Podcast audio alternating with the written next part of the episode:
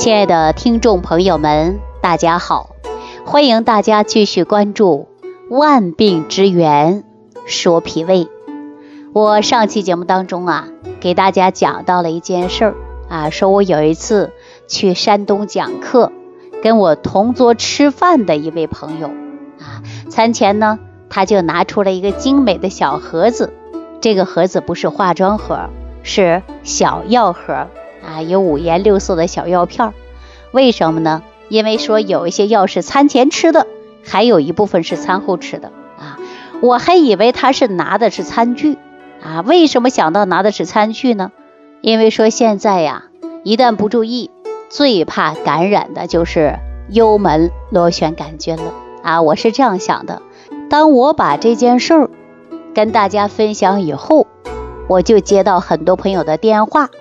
还有很多朋友给我发私信留言，说自己呢确确实实患有了幽门螺旋杆菌啊，不知道什么时候被感染的。我问他家人有没有，他说以前都没有。问他有没有经常出去吃饭，大家说那基本上都是外边吃饭，家里都不开火啊。年轻人患幽门螺旋杆菌的。也是非常多啊，因此呢，我就要提醒大家了，我们外出吃饭的时候一定要注意餐具，必须要用的就是公筷，因为对大家健康负责，我还是提倡公筷的啊。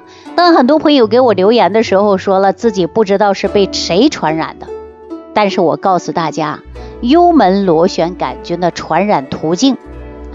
它是口口相传，而且粪便相传。那我们说夫妻之间的接吻啊、唾液，它也会传染。那您说幽门螺旋杆菌的传染啊，还是比较多的。吃饭餐具不分开，它也会传染。但幽门螺旋杆菌呢，它是一个致病菌啊。说到这儿啊，我就想起来这样的一件事儿。因为今年春节的时候正好赶上国内的疫情啊，尤其是武汉地区，在疫情期间呢，我就接到了武汉张大姐的电话。张大姐呢是春节前夕啊去检查，知道自己患有了幽门螺旋杆菌，正好赶上过年啊，家里人呢也是比较多，一时之间呢。张大姐还没感觉有多么严重，只是平时感觉到胃酸、胃胀啊、打嗝、胀气，还有反酸现象。张大姐觉得说过年呐吃药不吉利啊，过完年之后我再吃药吧。就这样啊，她也没开药，也没去治疗，就想过完年之后再去吃。可是呢，正好呢又赶上了疫情，赶上了封城。买东西呢也不方便了，去医院呢更是害怕了，自己也不敢去了。就这样，他还背着胃胀不舒服，又不能下楼去转，困扰的不得了。后来他在家里没事啊，就听了我万病之言说脾胃，联系上我了，跟我呢讲述自己啊被感染到幽门螺旋杆菌啊，不知道什么时候传染的。结果呢，我就告诉他，我说你患有了。你家人也会有啊，因为你餐具没有分开过啊，夫妻之间呢也会传染，要不然呢，你们都去医院去检查一下啊，疫情过后你去检查一下。我这样一说以后啊，这张大姐就害怕了，因为她平时在家还带孙子，这小孩吃喝拉睡呀，全部都是由张大姐来照顾的。说我呀倒不要紧了，一旦给孩子感染这个幽门螺旋杆菌，可怎么办呢？后来呀，他就赶紧给儿子打电话啊，让他们把孙子接回去，自己去带。然后呢，顺便查一下有没有幽门螺旋杆菌。发现孩子不爱吃饭、挑食啊，这个时候呢，年轻人也特别注意的就是这个事儿，给孩子查一下，哎，还非常好，孩子却没有感染。那随着武汉解封之后啊，那张大姐呢就带着老伴儿啊，家里这几口人儿都去医院去做了检查。家里呢，一共有五口人啊。张大姐跟她老伴儿，有儿子、媳妇、孙子 哈，发现呢这五口人当中啊，有三口人患有了幽门螺旋杆菌。啊，说哪个三口啊？张大姐跟她的老伴儿，还有她的儿子，都化验成为阳性。那大家说，为什么儿媳妇没有，孙子没有啊？说幽门螺旋杆菌呐，它虽然是很可怕，但是你免疫能力高，脾胃功能强壮啊，所以说呢，感染的几率啊就会比较少。如果说你免疫能力差，你脾胃功能比较弱，你记住，你感染的几率就会比较大。那就拿疫情来讲，有的人呢，既然是携带者，但是在他身上没有发过病，而且往往会传给其他别人，这就是这个道理。经过我的讲解之后啊，张大姐确实是了解了幽门螺旋杆菌啊，知道幽门螺旋杆菌家里一个人有可能几口人当中都会有啊，也许别人脾胃功能好，也可能也不会有啊，这个呢不是绝对性的，但是呢，我建议大家犯有幽门螺旋杆菌的朋友，自己呢一定要注意，避免把细菌带给别人啊。后来张大姐问我怎么办。实际我们说，现在解决幽门螺旋杆菌呢，医院呢无非就是用四联或者是三联，但很多人用完以后呢会很不舒服，为什么呢？因为这些都是西药抗生素，对您身体来讲，本身不管好的细菌和坏的细菌，通通都要杀死掉，这样一来就会造成人的免疫能力比较低啊，这是我们西医的治疗方法。我们说治疗办法好不好呢？告诉大家也很好。毕竟呢，可以杀死幽门螺旋杆菌啊。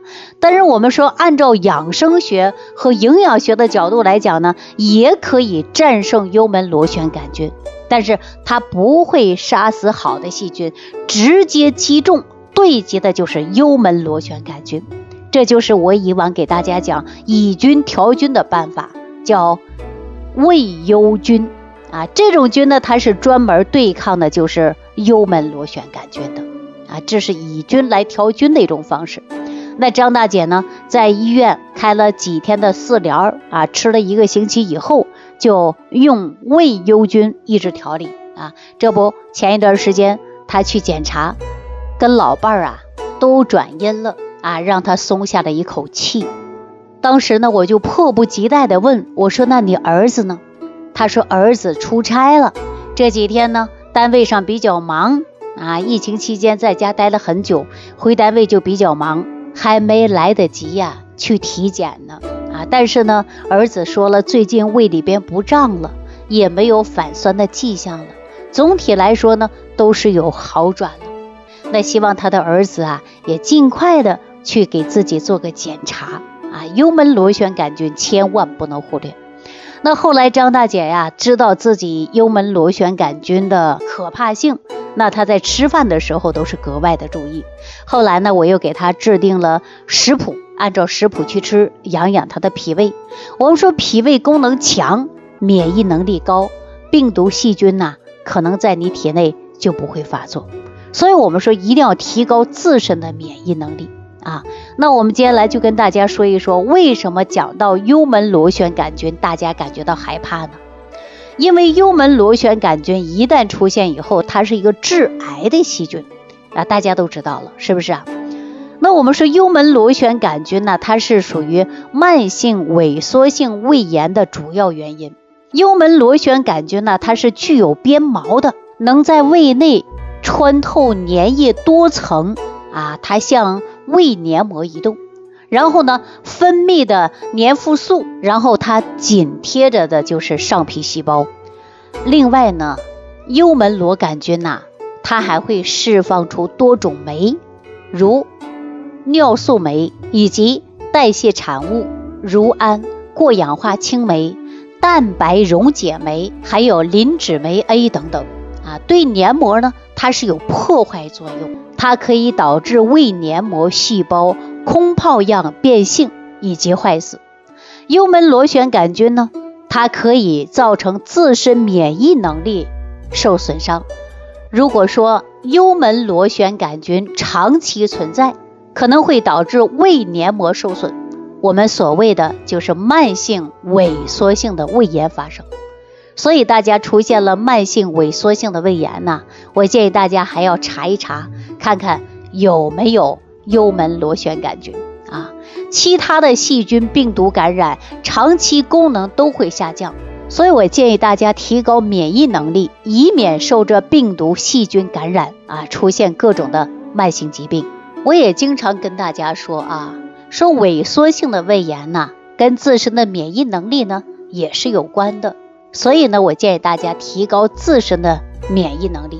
另外呢，大家还要补充的就是维生素，因为慢性萎缩性的胃炎呢，基本都是在五十岁以上。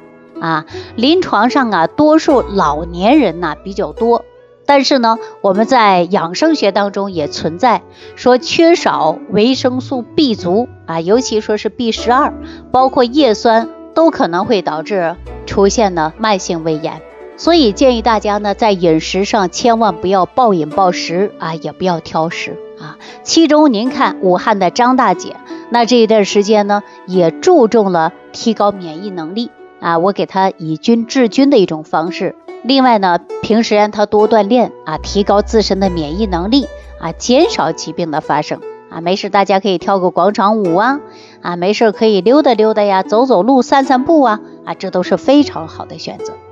所以说，张大姐全家人呢感染这样的疾病，可以说是类似这样的病例还真的是不少。因为幽门螺旋杆菌呢，一个人有可能全家人都有。啊，我们老百姓叫做窝子病，也就是家族性的病，全家人都可能会因为餐具不分开，或者是个人卫生没注意到，那么导致幽门螺旋杆菌呐，各个传染上。好，那说到幽门螺旋杆菌呢，大家说患有了呢，也不要过度的悲观，也不用觉得可怕，我们及早的防范，及早的来解决，那这个问题呢，还是可以得到很大的改变的。那既然说到幽门螺旋杆菌的问题，我就希望大家呢多注意个人的卫生，而且也提醒自己出去自带餐具啊，还是非常好的。好了，那今天万病之源说脾胃呢，就给大家讲到这儿了啊！感谢朋友的收听，感谢大家的点赞、关注、评论、转发，下期节目当中再见。不求面对面，只愿心贴心。感恩李老师的爱心无私分享，听众朋友，如果本节目对您有帮助，请点击屏幕右上角转发分享给更多人，让爱心传递，使更多人受益。如想直接联系李老师，请点击屏幕下方的小黄条或者下拉页面，找到主播简介，添加公众号“李老师服务中心”，即可获得李老师食疗营养团队的专业帮助。听众朋友。本次节目的分享到这里就结束了，感谢您的收听。